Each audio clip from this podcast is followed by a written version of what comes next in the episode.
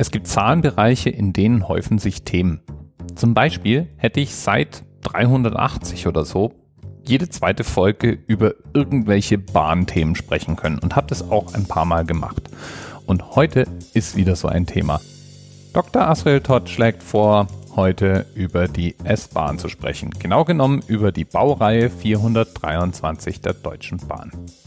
Und das sind S-Bahnen, die jeder, der schon mal in München oder in Frankfurt S-Bahn gefahren ist, kennt. Außerdem kann man denen in Stuttgart und in Köln begegnen. Seit 1998 wurden 462 Stück von diesem Zug gebaut. Fast 70 Meter lang und schon ein recht modernes Stück Technik, denn immerhin wird alles elektronisch gesteuert und es befindet sich zu dem Zweck ein mit 1 Megabit pro Sekunde jetzt nicht gerade beeindruckender Datenbus in Betrieb zwischen den Zügen und im Zug selbst. Verwendet werden kann diese S-Bahn in drei Konfigurationen und zwar einmal als Kurzzug oder wenn man zwei Kurzzüge kombiniert als Vollzug und drei Kurzzüge zusammen ergeben einen Langzug. Zu zweifelhafter Bekanntheit brachte es diese S-Bahn-Baureihe im Jahr 2008. Damals fing nämlich die Staatsanwaltschaft Köln an, gegen Beamte der Eisenbahnbundesämter zu ermitteln, weil die den Betrieb dieser Züge genehmigt hatten, obwohl die automatisch schließenden Türen manchmal nicht sicher funktionierten. Die Lichtschranke war nämlich in Bodennähe verbaut worden. Und wann funktioniert das nicht? Naja, das funktioniert dann nicht, wenn jemand noch versucht, in letzter Sekunde in die S-Bahn zu springen und mit der Hand die Tür stoppen möchte. Das kommt gelegentlich vor. Das Problem nun, die S-Bahnen der Baureihe 423 waren zertifiziert, ohne Flugbegleiter und ohne Sichtprüfung zu fahren. Das heißt, die Schließsysteme galten als sicher genug, dass man sie nicht überwachen musste. Das führte dann in mindestens 27 Fällen zu Unfällen. Keiner davon tödlich, Gott sei Dank. Alle wurden durch schnell handelnde andere Passagiere, die die Notbremse zogen, gerettet, aber trotzdem beunruhigend. Gelöst hat man das Problem dann, indem man diese Züge nach und nach mit bis zur Decke reichenden Lichtgittern nachgerüstet hat. Jetzt ist es so, dass auch eine durchgestreckte Hand oder ein, eine Tasche, die noch in letzter Sekunde durch die Lichtschranke kommt, reicht, um die Tür wieder auszulösen. Außerdem muss ab einer gewissen Länge ein Zugbegleiter mitfahren und die Fahrer kontrollieren wieder, ob auch wirklich alle Türen frei sind, bevor sie anfahren. In dem Zusammenhang habe ich auch den Begriff der Notbremsüberbrückung gelernt.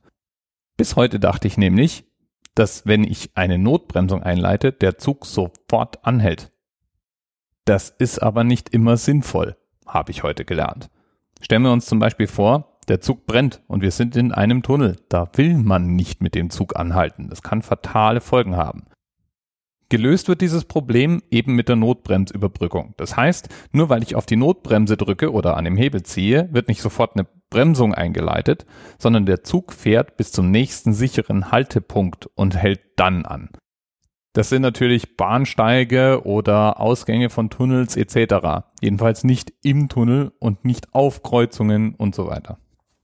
Ja, und äh, das, das ist jetzt auch schon alles, was ich am DB-Modell 423 interessant fand, außer vielleicht noch der sehr schönen roten Farbe. Denn Rot ist ja meine Lieblingsfarbe. Bis bald. TMRS 10, 9, 8. The experience of 47 individual medical officers. Was hier über die Geheimzahl der Illuminaten steht. Und die 23. Und die 5. Wieso die 5? Die 5 ist die Quersumme von der 23.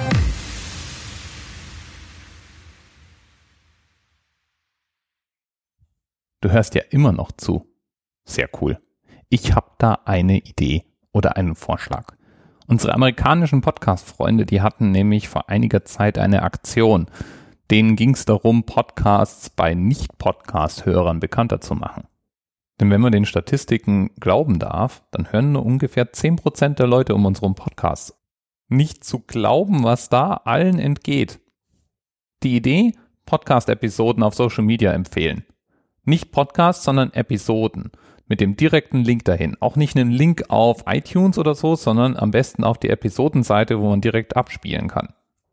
Dazu den Hashtag Tripod, also wie das englische Versuchen, Try und Pod wie Podcast. Und das ist, finde ich, auch ein super einfacher Weg, um wirklich coolen Inhalt zu finden. Nur mal so als Idee. Ich finde, das könnten wir hier auch mal tun. Bis bald.